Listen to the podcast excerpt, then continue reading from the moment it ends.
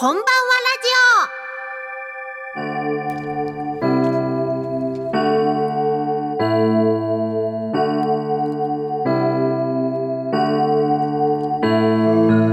皆さんこんばんは。忍笛神楽笛奏者のことちゃんです。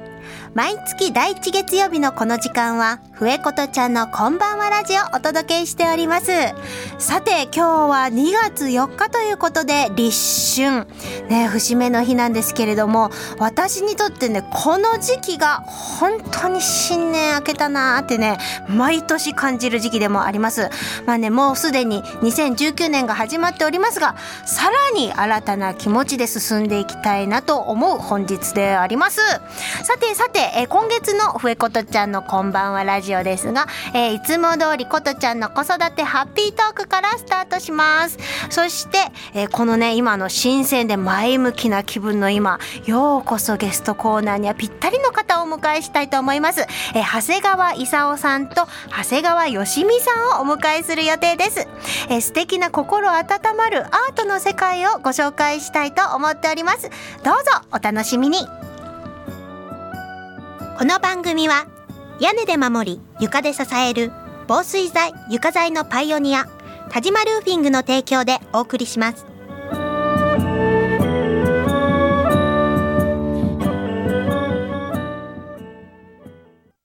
日々の練習楽器のケア。これは私たちミュージシャンが美しい音楽を奏でるために欠かせないもの。雨漏りしない屋根足元を支えてくれる床。これは私たちが生活するのに欠かせないもの。安心安全な空間で生活するためにも防水剤床材のメンテナンスを心がけましょう。屋根で守り床で支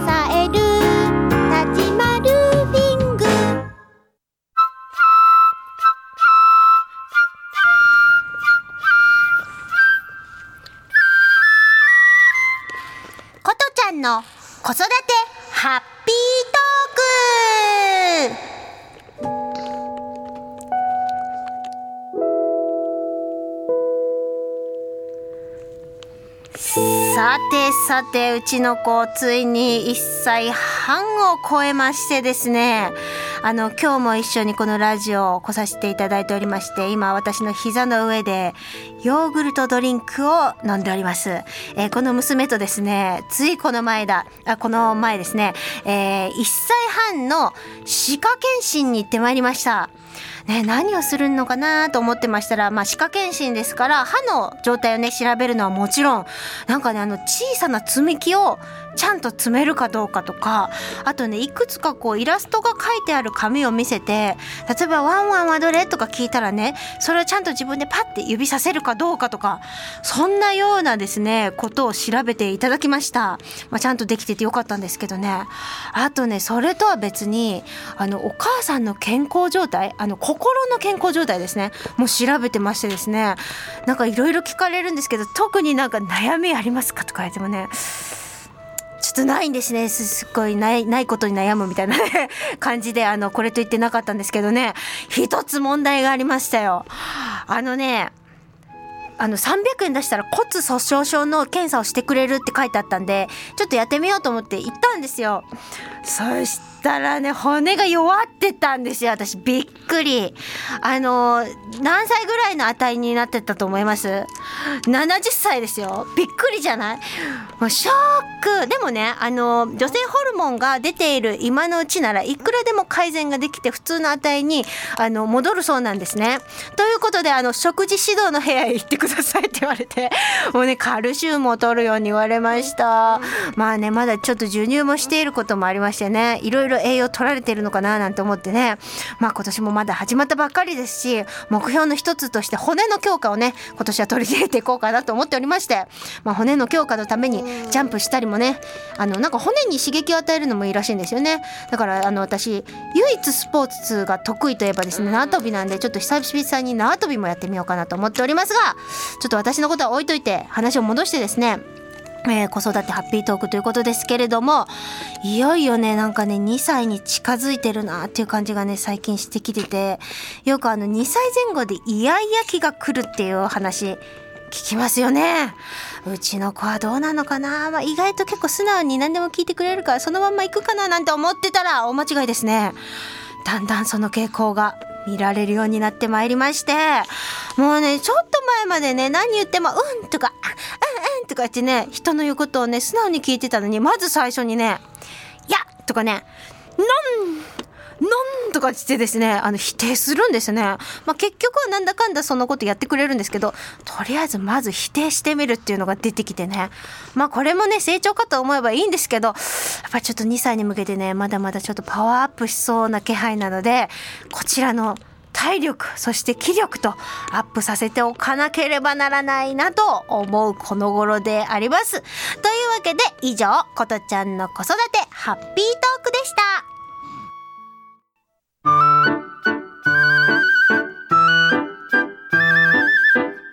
うこそゲストコーナー。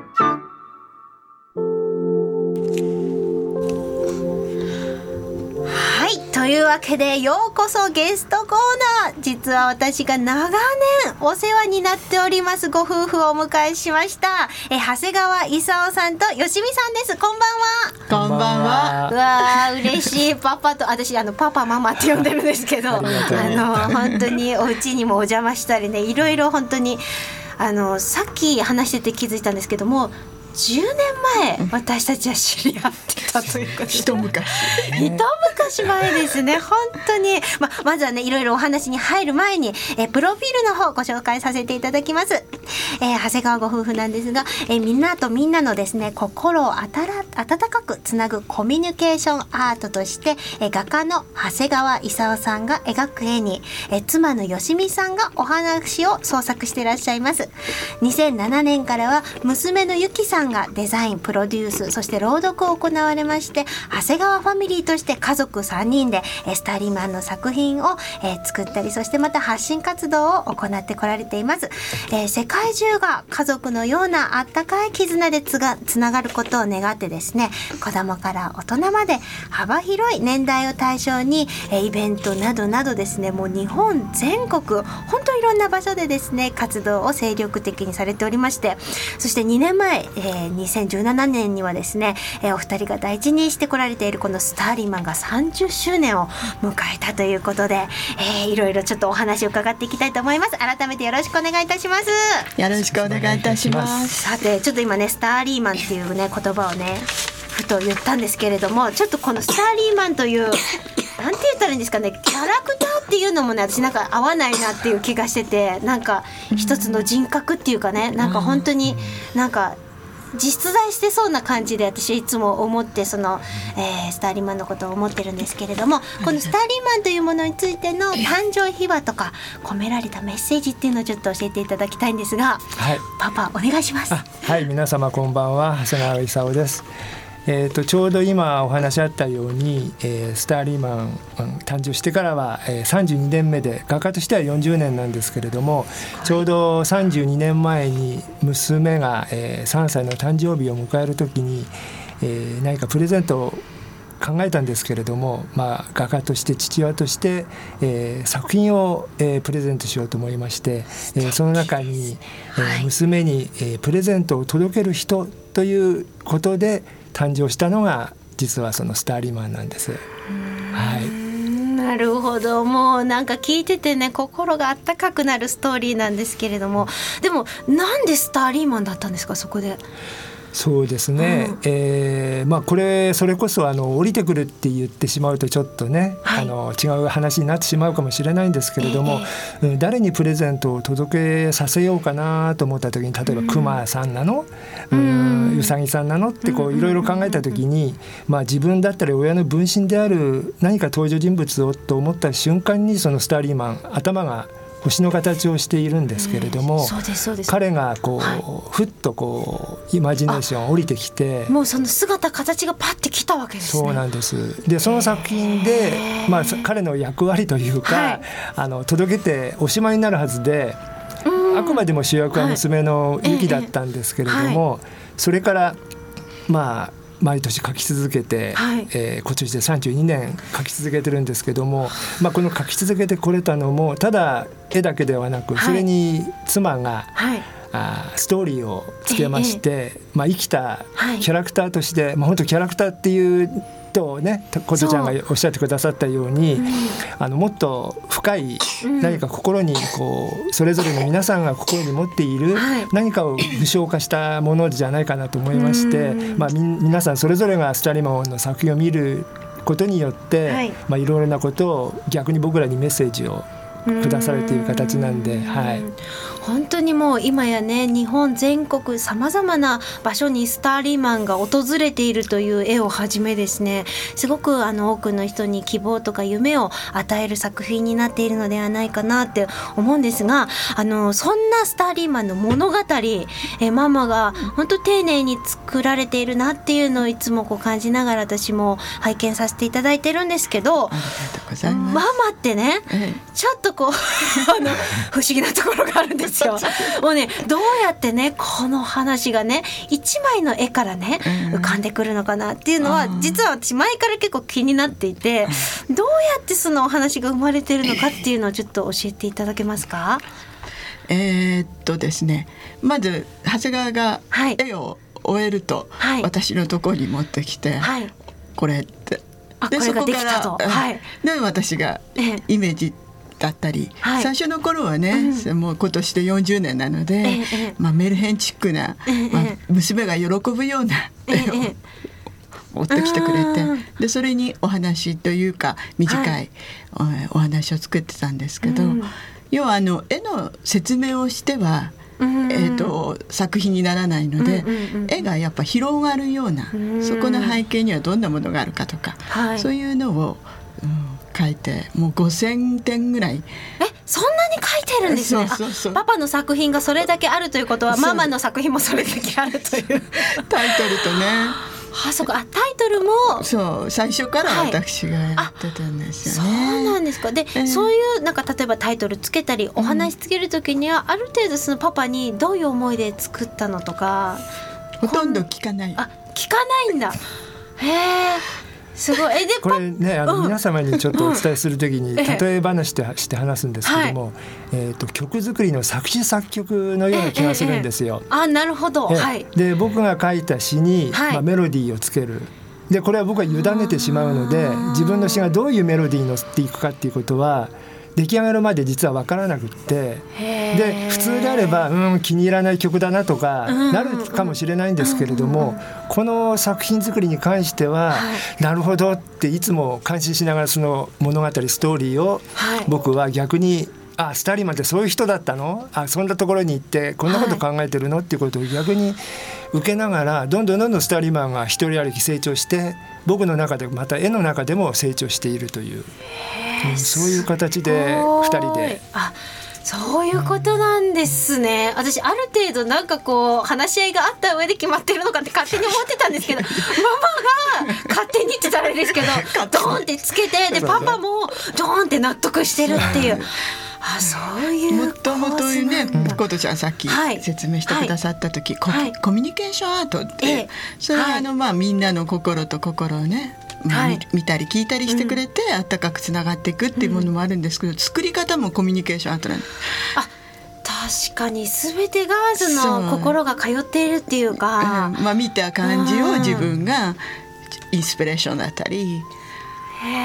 たくさん書いてるのと同じような作品もたくさんあるので、うん、その辺はまあぶれないようになるほどね。もともとね、はい、娘にプレゼントを届ける人として描いてきたのでそういう誰かのためにっていうそういうコンセプトがあるので。なんかスターリーマンを見てると、なんか不思議な感じとともに、うなんかじんわり広がってくるあったかさっていうのがね、いつもどの作品を見ててもお話聞いててもなんですけど感じるんですね。それはやっぱり今お話しされたようなことが根底にあるからなんだなっていうのを今ちょっとお話聞いてて改めて感じました。ありがとうございます。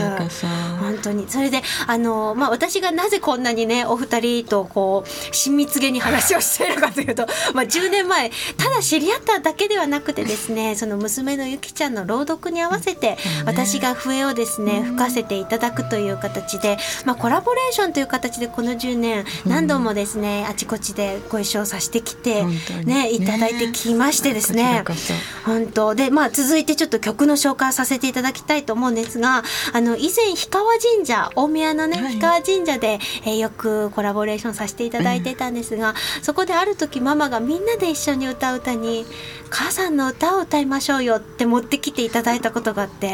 私なんか曲のメロディーはよく知ってるけど歌詞ってあんまりあの入ってなかったんでねその時にママに教えてもらってすごく自分の中でまた一つ大切な曲が増えたなと思ってそれであの私の2枚目のアルバム「歌い」の中にはあの母さんの歌を入れておりますので今日はぜひ、えー、パパとママが来てくださいましたので、えー、琴のアルバム「歌いより母さんの歌」お聴きください。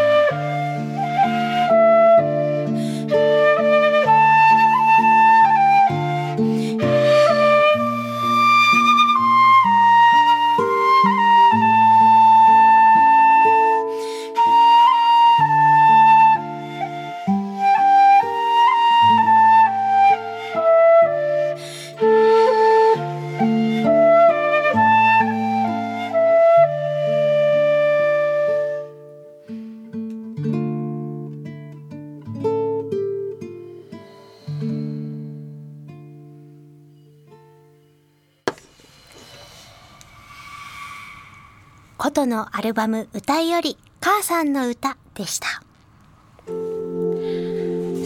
て、えー、ようこそゲストコーナー後半お届けしていきたいと思います。改めて長谷川勲さん吉見さんどうぞよろしくお願いいたします。よろしくお願いいたします。さて、えー、この長谷川ファミリーとの付き合いの中で私ね心の原風景っていう言葉がすごくキーワードとして、うん、あの自分の中に残っていて、そしてまたそれを大切にしたいなっていう思いをすごく持つようになったんですけれどもまあもともと先ほどのお話だとスターリーマンはねゆきちゃんへのプレゼントを運ぶ人として描かれた。ということで確かに初期の頃の作品はね可愛いなんかこうピーマンさんが出てきたりとかい。ろんななんかあの登場人物がいたりするんですが、もう最近はその美しい全国各地の素晴らしい原風景の中にまたスターリーマンがいるっていうものが多いのかなって思うんですけれども、まあ、あのそういったものを書こうと思ったきっかけですとか大切にしているっていうことをパパの方からちょっと教えてください。えーと、ちょうど10年前2009年に、はい、えー、学科として30年を迎えたんですけれども、はい、えー、それまでの作品というのはどちらかというと西洋のお城とか街角とか世界遺産とかなんかそういうものに憧れを持ってずっと作品を描いて、はい、でその中にスターリマンを立たせる旅させるという作品が多かったんですけれども。まあ、10年前ぐらいから自分が日本人なんだなってことをなんか改めてこう感じるようになって、日本にもこんな素晴らしい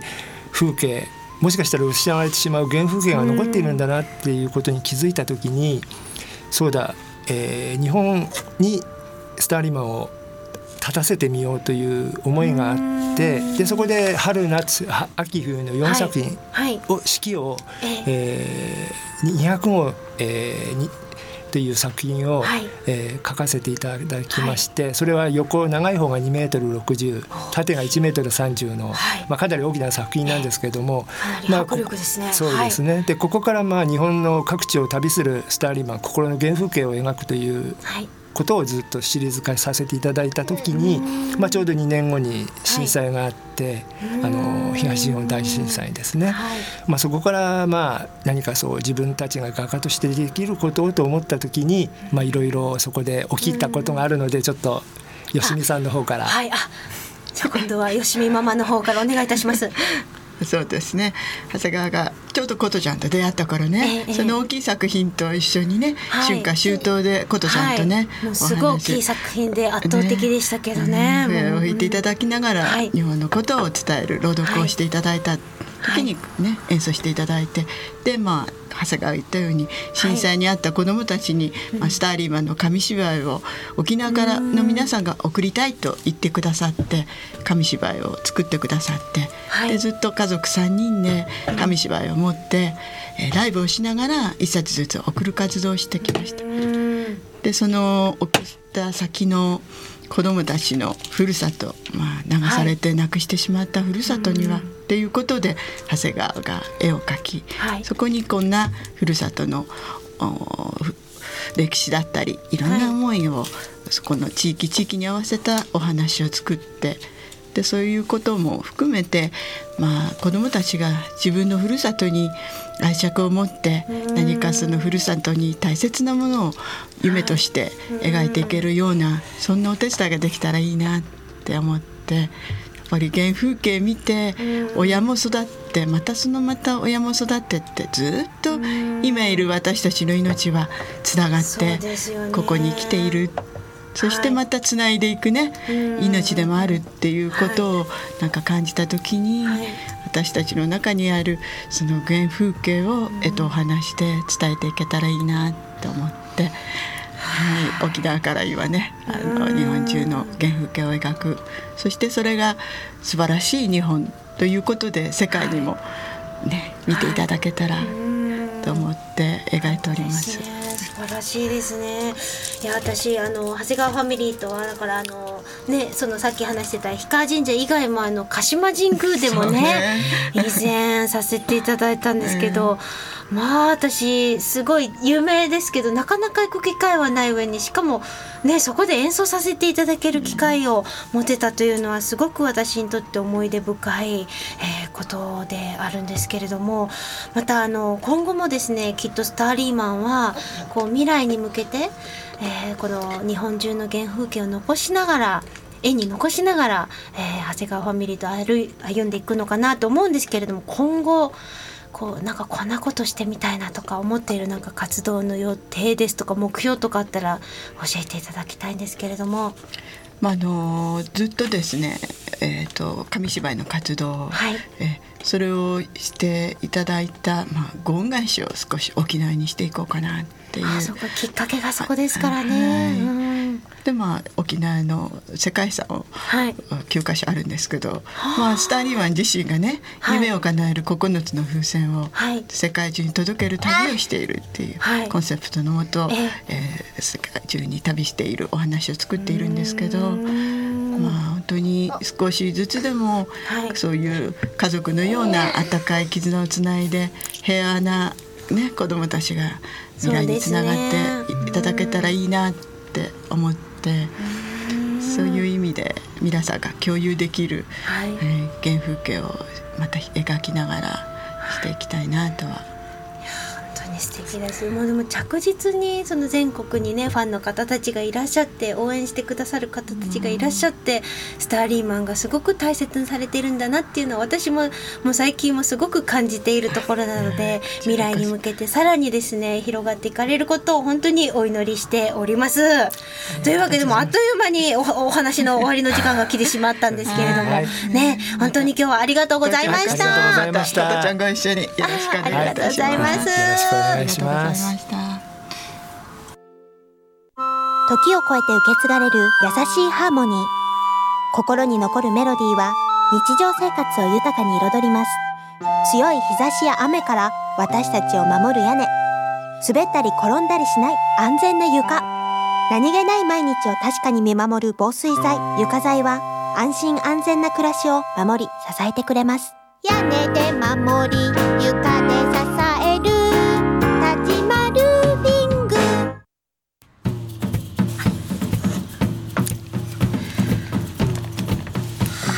はいあっ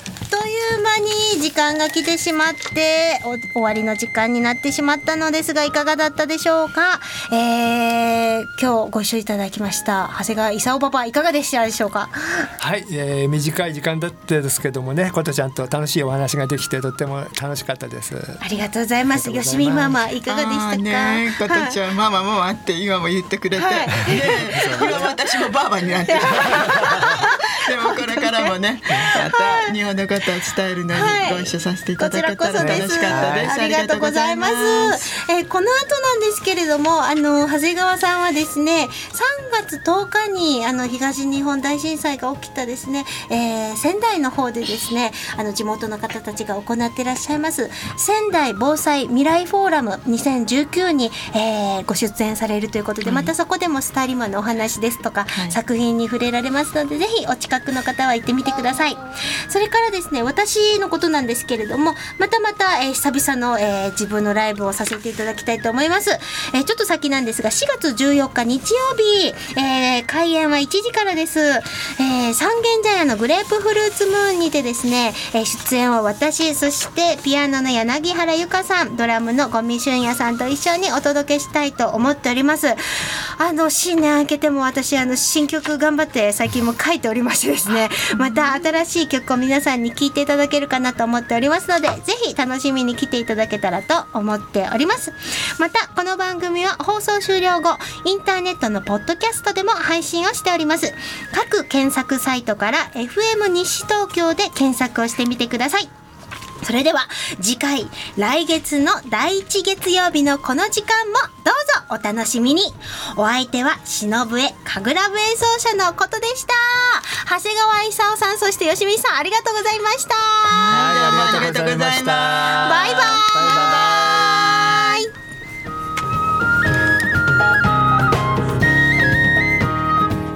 この番組は屋根で守り床で支える